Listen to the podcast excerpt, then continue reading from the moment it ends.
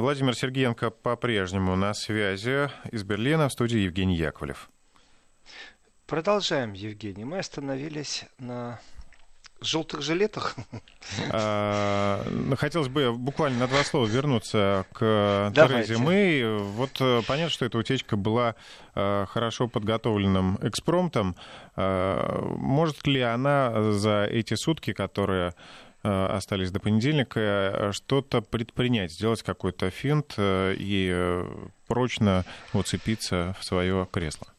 Вы знаете, здесь я бы хотел процитировать пару твиттеров, э, притом сразу одновременно. Вот разные политики, э, разные консерваторы оставили в соцсетях записи, и в принципе они сводятся все к одному. То есть их можно одной цитатой сразу несколько человек вот охватить. Она сделала все, что могла. Тем не менее, страна охвачена гневом. Все чувствуют себя обманутыми. Это написал э, член консервативной партии Джордж Фриман. И в этом отношении я по тем э, голосам, которые доносятся из Великобритании, действительно по поводу страна охвачена гневом, дело в том, что один лагерь, что другой другой лагерь, чувствуют себя обманутыми. Это правда. Одни чувствуют себя неправильно информированными, другие чувствуют, э, что Брекзит э, затягивается, и им навязывают какую-то другую модель непонятную, хитрую. Третьи говорят о том, что э, было время, никто не подготовил, было достаточно времени, чтобы подготовить и выйти. И в этом отношении Даунинг-стрит э, не место, где нужно отстаивать собственные амбиции, а место, на котором нужно руководить правительством. И в этом отношении Тереза Мэй имеет действительно сильный сбой. А теперь к вашему прямому вопросу. Э, может ли что-то произойти? Да, может. Ну, давайте действительно рассматривать с точки зрения, что э, может сделать. Вот здесь я вернусь к модели о том, что нужно не только из мейнстрима иметь информацию, нужно иметь информацию либо кулуарную, либо из разведки. Э, есть ли план у Терезы Мэй введения военного положения? Пока нету. Вы знаете, уже бы просочилась, и паника бы началась совсем иного плана. Э, ее позиция настолько расшатана сейчас, что договориться, по идее, она должна э, с Евросоюзом, притом она должна получить какой-то подарок, какой-то бонус. И это не дополнительных 2-3 недели, не дополнительный месяц. Это какие-то четкие гарантии, четкое предложение по тому, что должно произойти. Ну, давайте действительно взрослые дяди и тети, которые называют себя политиками, э, уже сколько времени не могут по Брекзиту договориться? Они не знали до этого, какие проблемы будут, знали прекрасно.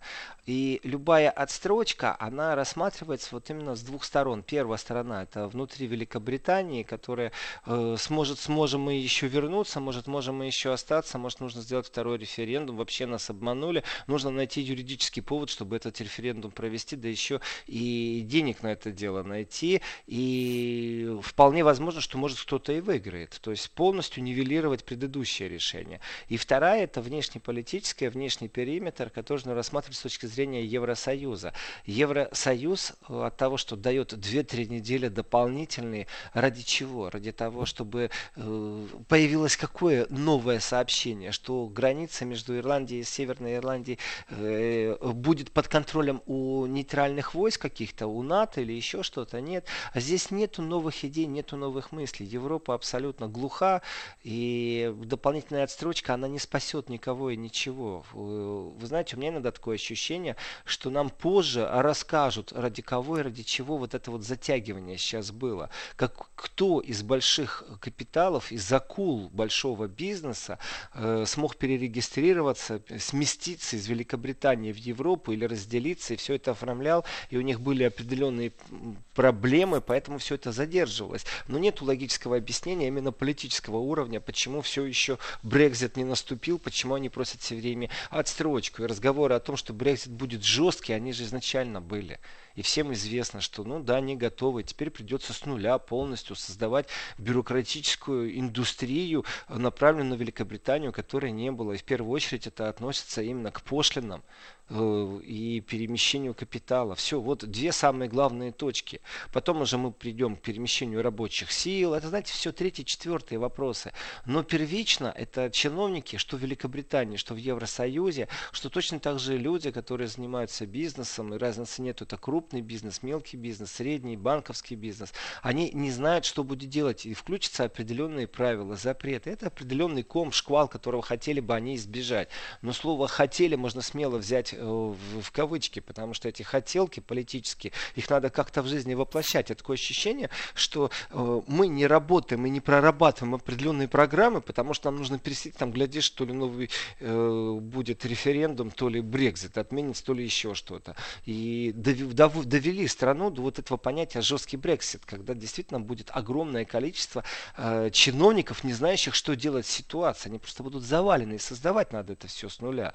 И тогда включится понятие по общим правилам на общеправильных условиях. И если э, сегодня Европа подписывает с Вьетнамом и э, договор о беспошлиной торговле, то как раз Великобритания, получается, возвращается в ту точку ноль, в которой с нуля э, нужно заново выстраивать те договора, которые даже Вьетнам подписывает. Вот она правда жизни. Поэтому, насколько она за сутки найдет партнеров и в Европе, не думаю, что там сутки или двое. Э, вот. И не думаю, что она пойдет на какие-то крайние шаги, потому что э, и так она затянула сколько смогла свое пребывание. И даже если это не заговор министров, то напрашивался все равно. И последние речи Терезы Мэй были безумно слабы. Последние ее обращения, вы знаете, такое ощущение было, э, что действительно человек устал и больше не в состоянии доказывать, что он может руководить правительством.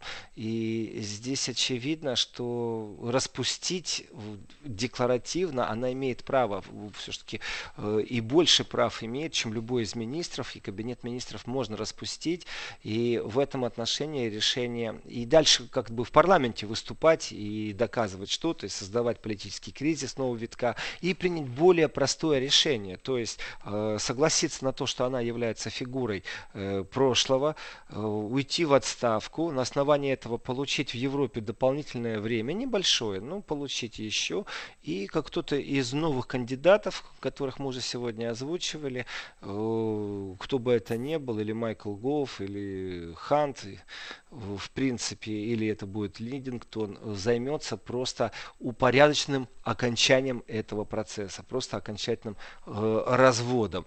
Э, если же остановить Брекзит как таковой и рассмотреть формулу возвращения Великобритании в Евросоюз, то причин этого не сделать у Евросоюза нет. Остановите, ну, же... остановите Брекзит, я сойду. Ну да, а... и, и точно так же у Евросоюза нет никаких причин, Евгений, э, чтобы не подождать, пока Брекзит захлопнется, вот как дверь закрылась. Ну да, теперь будем разбираться. Ну ничего страшного, разберемся. Знаете, это э, внутреннее дело великобританцев, пусть они друг с другом разбираются, при том по землям. У них одна земля заинтересована в субсидии э, из Евросоюза, и в принципе и так бедная. Другая земля у них не заинтересована, потому что она была донором, и она бы осталась осталась с удовольствием в Евросоюзе. И ведь в последнее время, обратите внимание, исчезл разговор о том, что Великобритания может сама по себе развалиться. При этом разговоры эти утухают, как только начинается э, задумывание о том, кто у кого является донором. И какие механизмы, если, например, э, скажем, Шотландия захочет войти в Евросоюз, а Уэльс останется. Вы знаете, вот эти разговоры, они достаточно сильно притушены, потому что ведут действительно к, э, к развалу Великобритании как э, империи уже окончательно. Ну что ж, э, еще раз повторю слова, которые могут стать эпитафией на политической карьере Терезы Мэй. Она сделала все, все, что могла. могла. Теперь а, к, к тому, что сделал Эммануэль Макрон. А, тут, конечно, есть действительно, на мой взгляд, э, какие-то подвижки. Точнее, все-таки слава принадлежит не Макрону, да, а новому парижскому префекту парижской полиции Дидье Лальману. Вроде бы как бы вчера все стало потише, желтые жилеты уже не буянили так, как в прошлые выходные, ну и порядок, порядка было больше. Согласен, согласен с такой оценкой. Э, в принципе, э, появилась, вот если смотреть на кривую, то можно наблюдать, конечно, э, выбрать какую-то любимую акцию, знаете, и смотреть биржевые новости. И как эти акции растут вверх, падают вниз. При этом, понятное дело, что купить эту акцию будет практически невозможно. Но тут важно, кстати, понимать причины и тенденции, почему эта кривая идет вверх или вниз. Знаете, одна из причин это как погода. Предсказать очень тяжело. Будет дождь, будем радоваться дождю. Будет солнце, будем радоваться солнцу. Ну и точно так же кто-то э, может э, радоваться тому, что предсказание, что будет дождь, не сбылось. Или наоборот, будем расстраиваться, что дождь э, идет очень сильный. В этом отношении тенденция, я почему о погоде говорю, вот тепло и выходят людей больше, элементарные вещи. А с точки зрения недовольства Макрона ничего не изменилось. Здесь нужно сделать акцент, очень важный акцент, что социальные опросы показывают, что несмотря на погромы на прошлых выходных, э, тем не менее, э, вы знаете, народ все-таки симпатизирует еще желтым жилетом. Это очень важный момент. Э, если еще симпатизирует в, своем большинстве, это можем ожидать увелич... увеличения э, именно участников. Значит, по поводу комплимента э, определенным французским силовикам. Вы знаете, э, не уверен я, что это заслуга только перфекта парижского, потому что, во-первых, изменились маршруты. Одно дело Елисейские поля, и совсем другое дело, кто знает Париж, понятие э, секерикер, понятие Монмарт.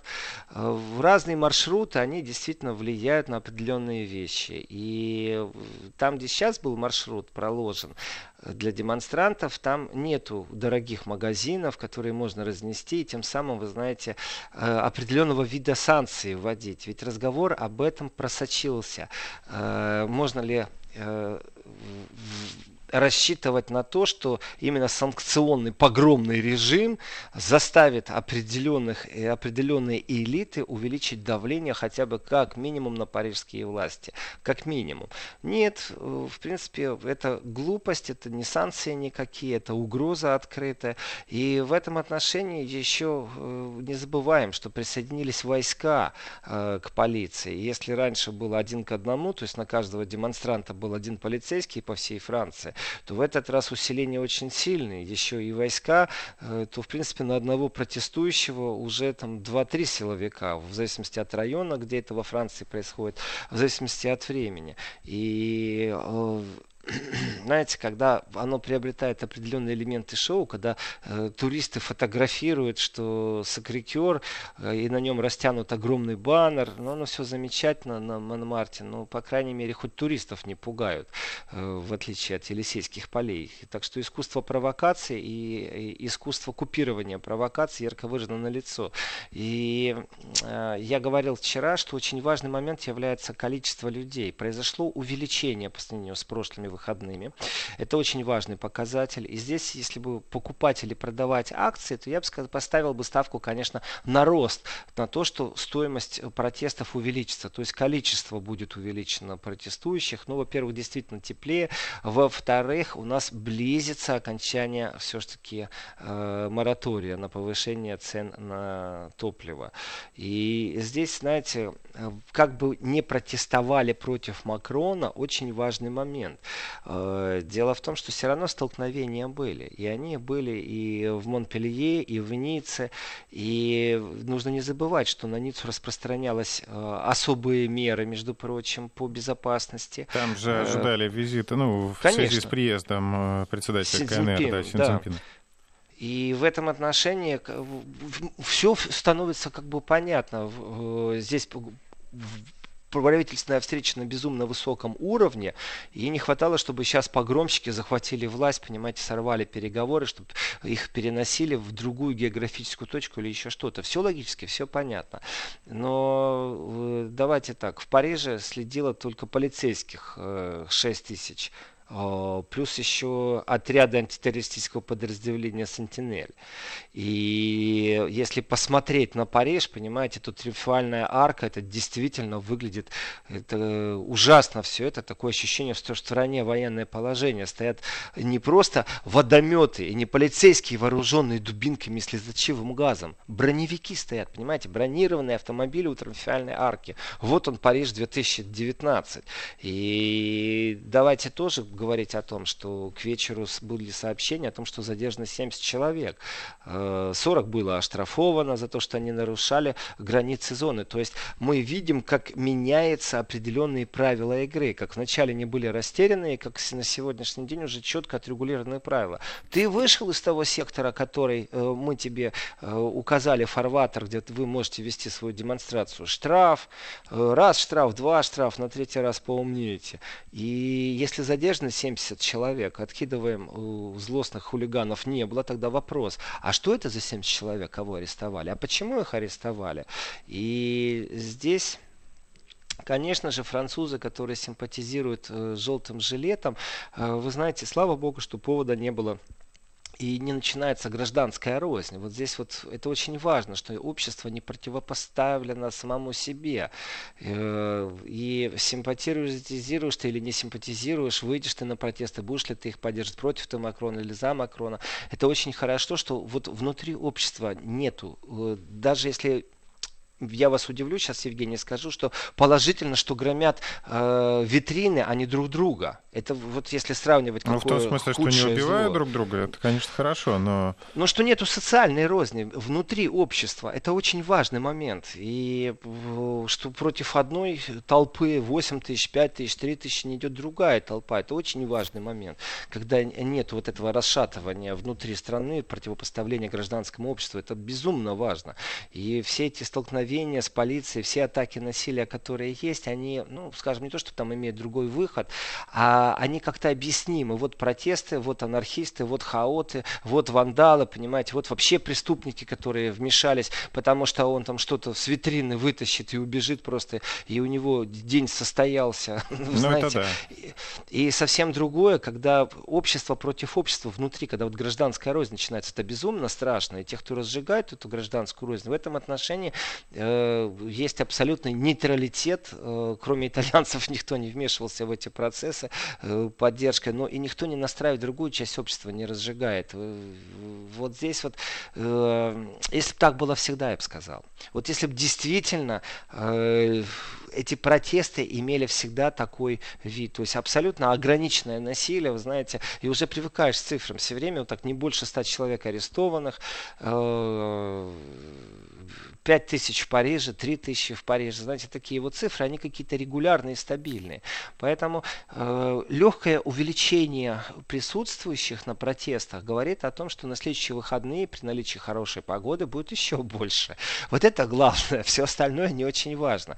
То, что оно купировано в том числе и армией, то, что Париж выглядит, как будто там военные действия происходят, введено военное положение, я бы так сказал, что на время демонстрации то, что есть в Париже, и можно назвать военным военным положением, потому что там введены войска. И выглядит это, конечно, ну, вот не, с непривычки, оно действительно пугает. И э, вот была шутка глазами Сенкевича видел мир. Вы знаете, когда полиция или жандармерия ходят с автоматами на перевес, и когда э, у полиции резиновые пули, а тут еще и армия, у армии резиновых пулей нет, э, в принципе, это достаточно неприятное зрелище. И вот если протесты начинаются там с 12 в 19 20 заканчиваются, то можно говорить об ограниченном военном положении в этот момент в Париже, вот именно в этих точках. Иначе бы армии не было. Но другое дело, что для того, чтобы не разжигать определенные протесты, слова военное положение никто не вводит. Просто армия помогает полиции. Вот и все. И здесь этот важный момент о том, насколько Франция восприняла э, притягивание армии. Это очень больной вопрос для французов.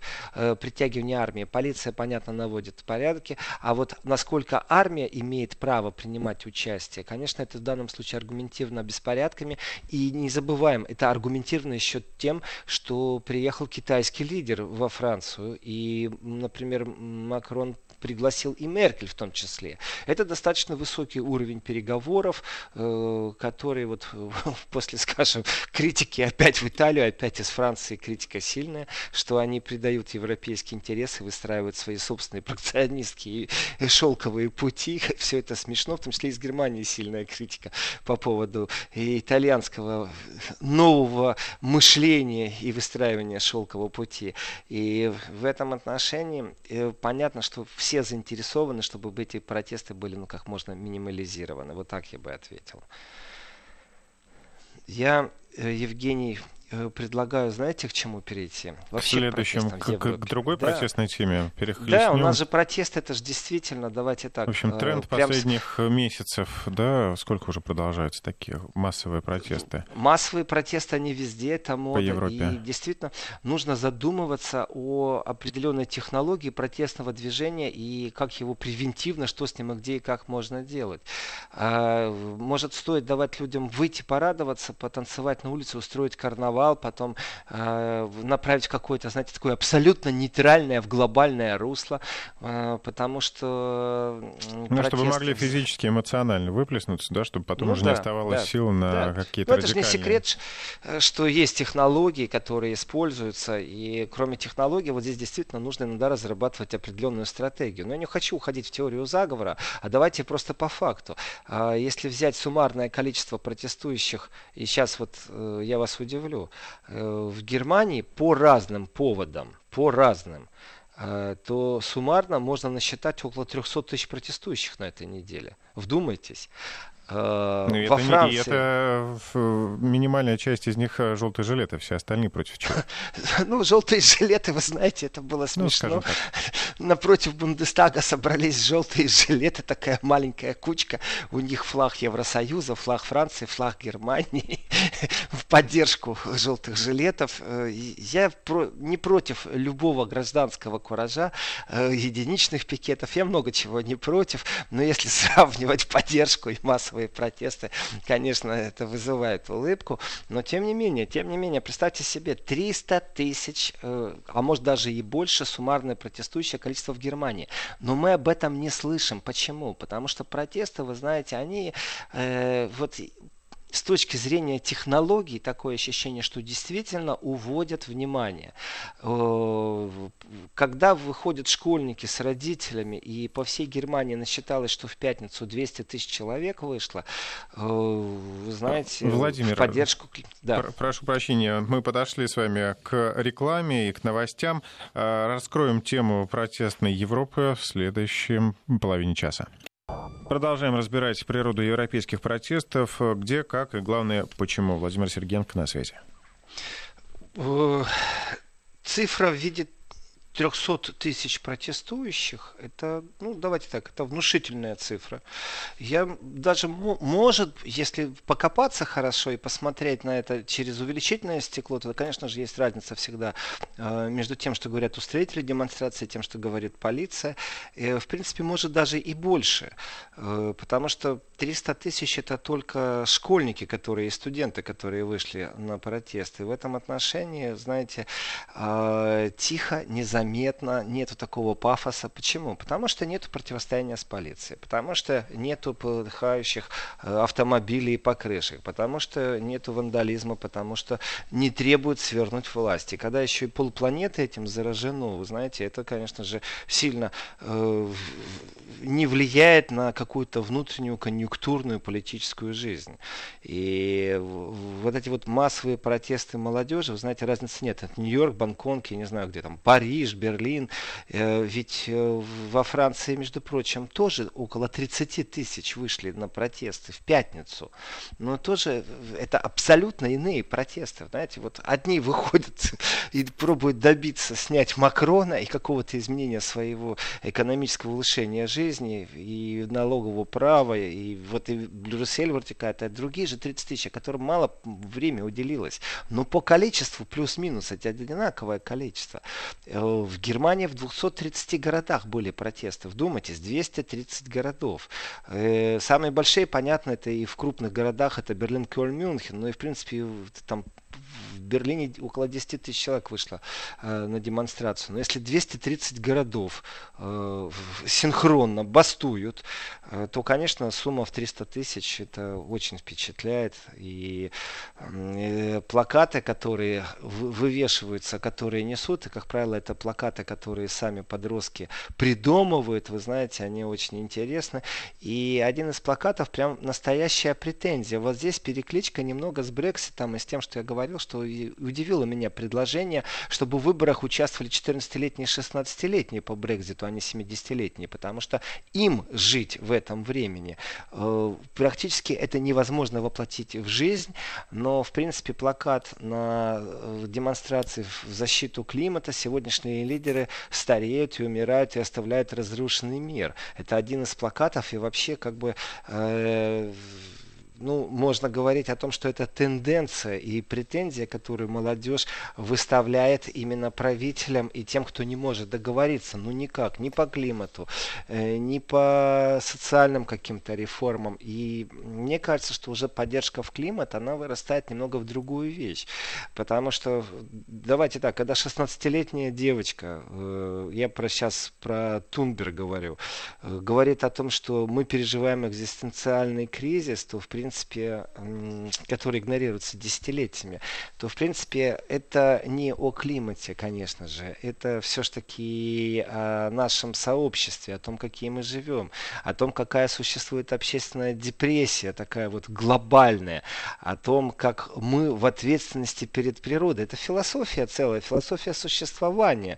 И говорить уже здесь просто о климате, оно, как бы, знаете, так, ну, не очень правильно. Это больше нужно говорить о каких-то духовных всех измерениях современного человечества, это будет намного правильней. И о том, какие трудности сегодняшнее человечество имеет. И я сказал бы так, что здесь Э, те эмоциональные духовные нити, которые затрагиваются вообще в экзистенциализме, это э, больше имеет отношение к культуре. И тогда получается, что все эти климопротесты, вы знаете, это э, как бы такая хитрая вещь. Э, подготовка к новой волне, к новой философии молодежи, выстраивание определенной.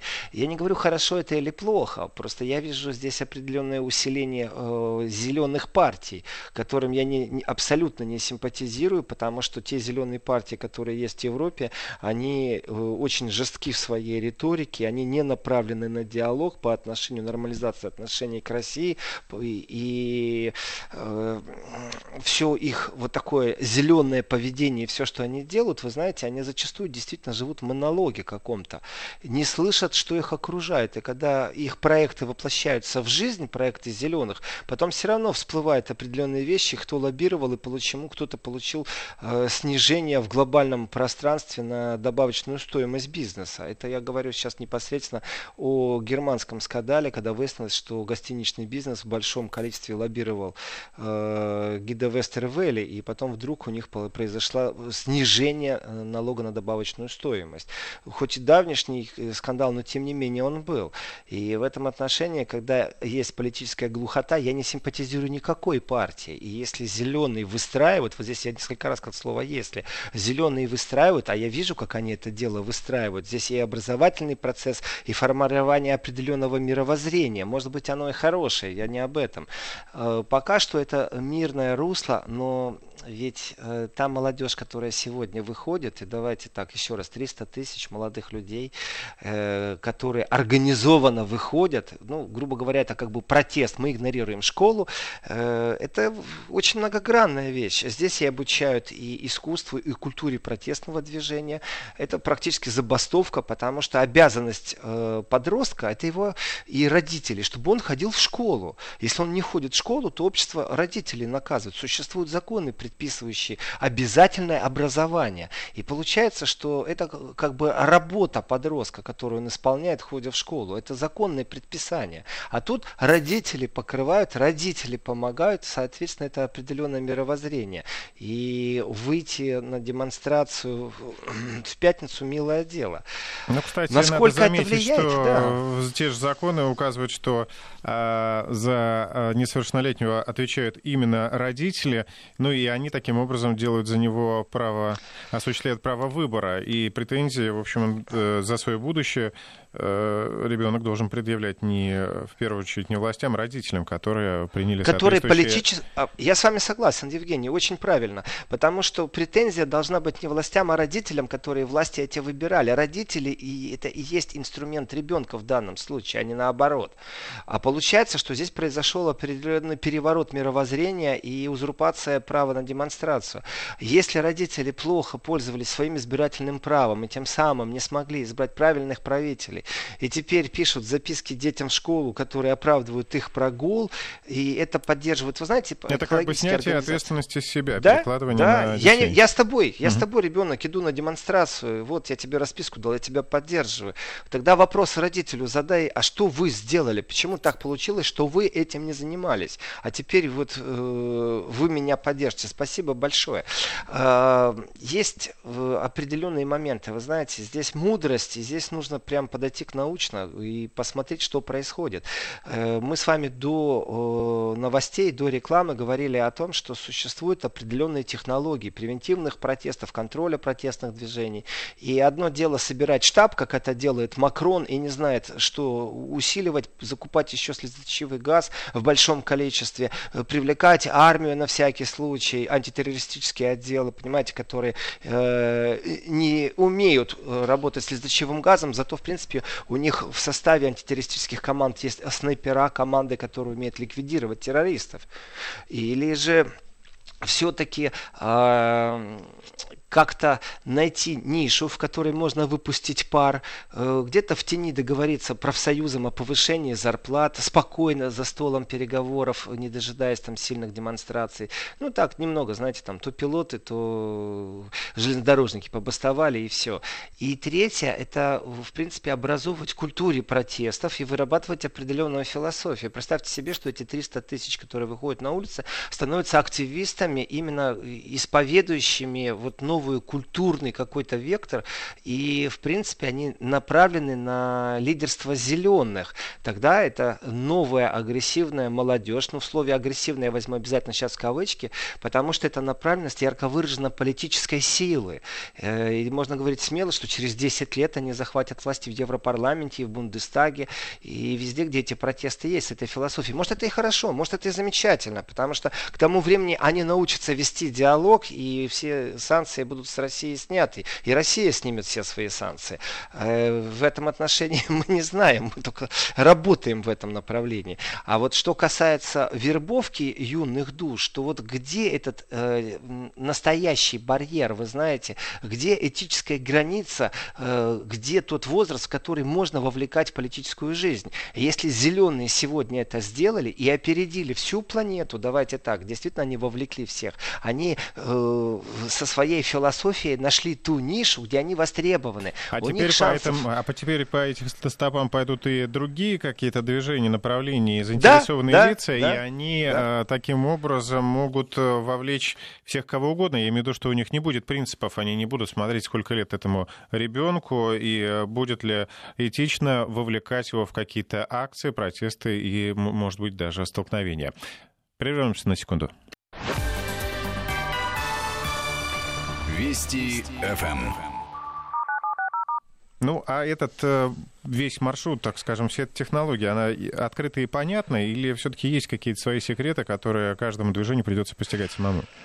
Вот я боюсь, что э, с точки зрения технологий, вы знаете, сядут люди и продумают. И скоростные поезда не только в Германии делают, их делают и во Франции, и в Испании, и в Южной Корее. И конкуренция велика. Душах, скажем так, вот, бумаг. Вот, вот, э, э, сложнее найти какой-то алгоритм и технологию.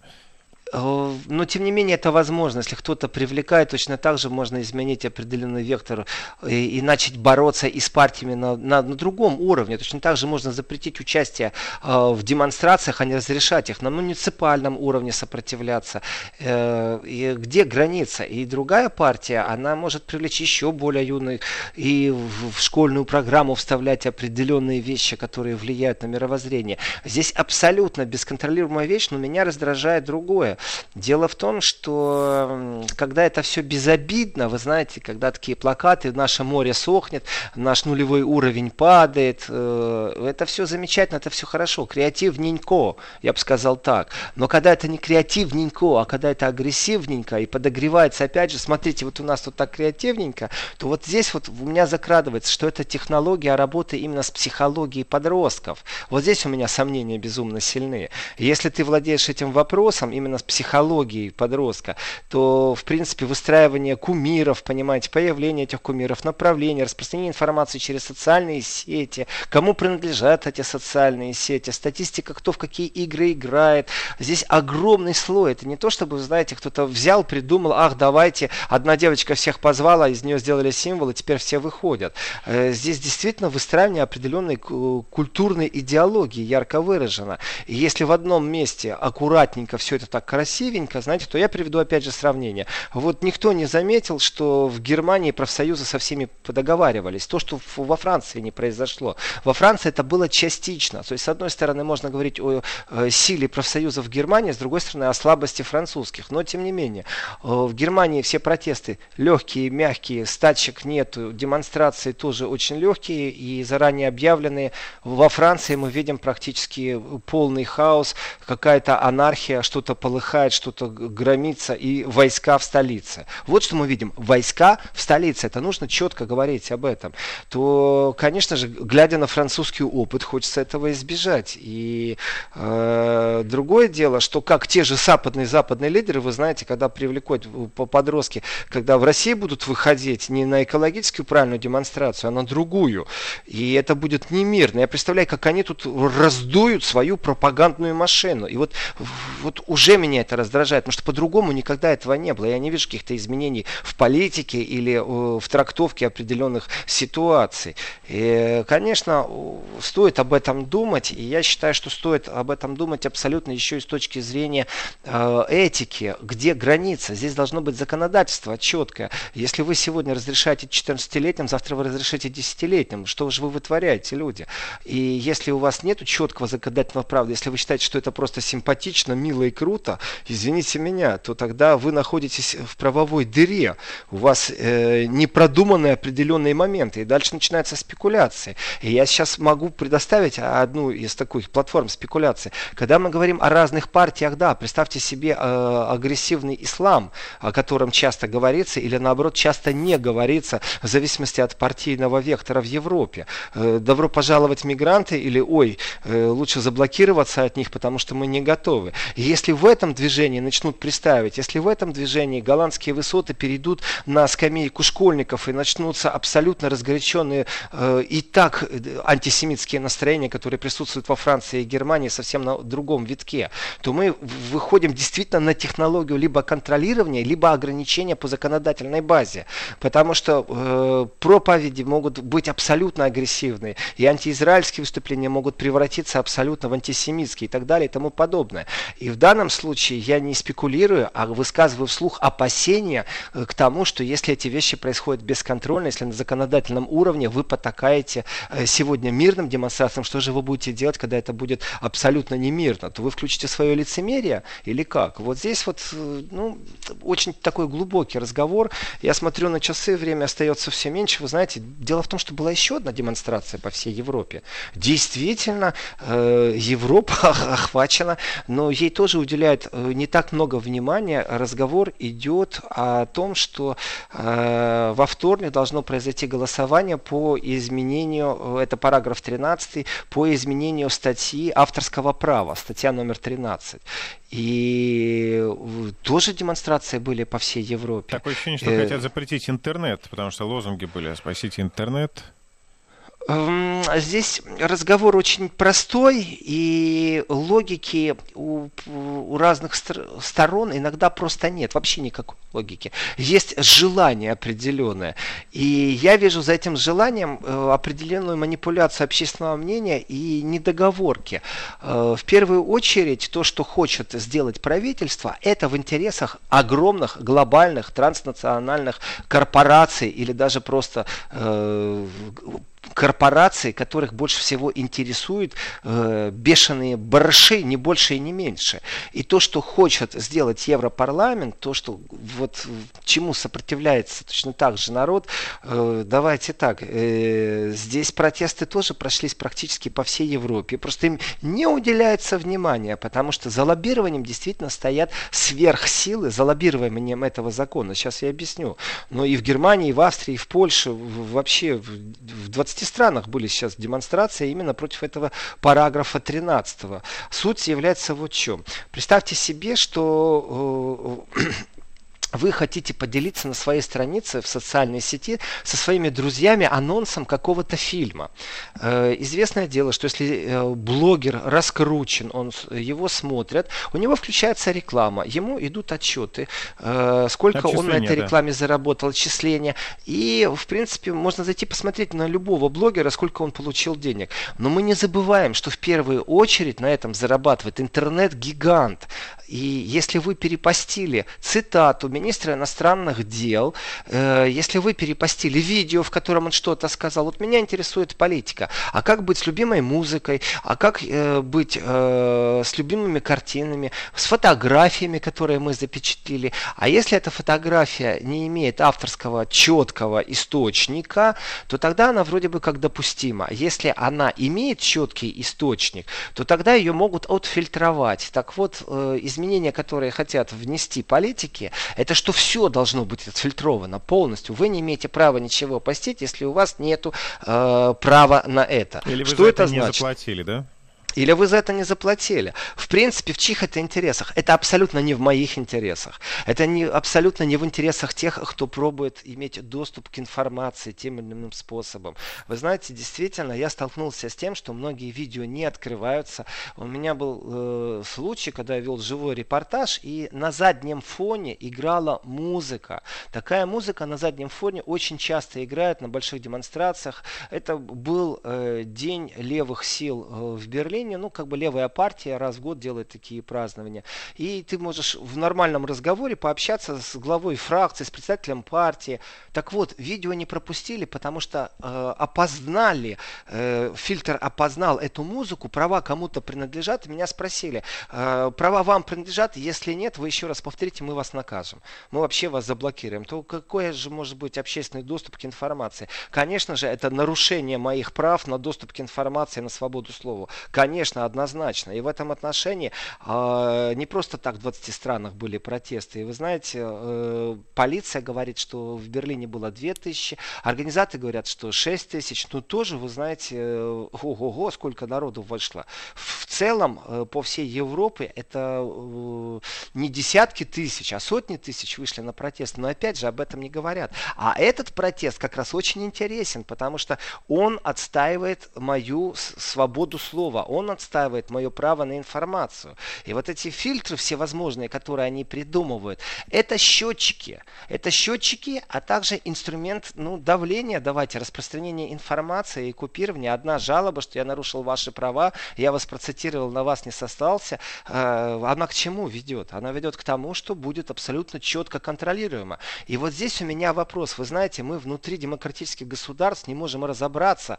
Э, есть всегда обиженные, что их мало показывают СМИ и дают э, мало времени им эфирного. Есть всегда те, кто пользуется больше этим правом. Как же мы будем жить, если политики не могут договориться, а право будет принадлежать интернет-гигантам? У нас сегодня и так большая проблема с тем, как админы блокируют людей за то, что они просто фотографию Путина выставили или процитировали кого-то из политиков Европы. Здесь точно так же, точно так же блокируется, точно так же людям не дают возможности высказать, и достаточно тяжело найти иногда видео или высказывание того, что происходило. Там, как э, идет Меркель, например, вы знаете, ей свистят, кричат фу, бу, а потом куда-то видео это исчезает. Оказывается, вы нарушили чьи-то права. И нет верной рекламы. Зато с удовольствием они все это разгоняют, когда это в их интересах. Вот здесь абсолютно жесткая претензия.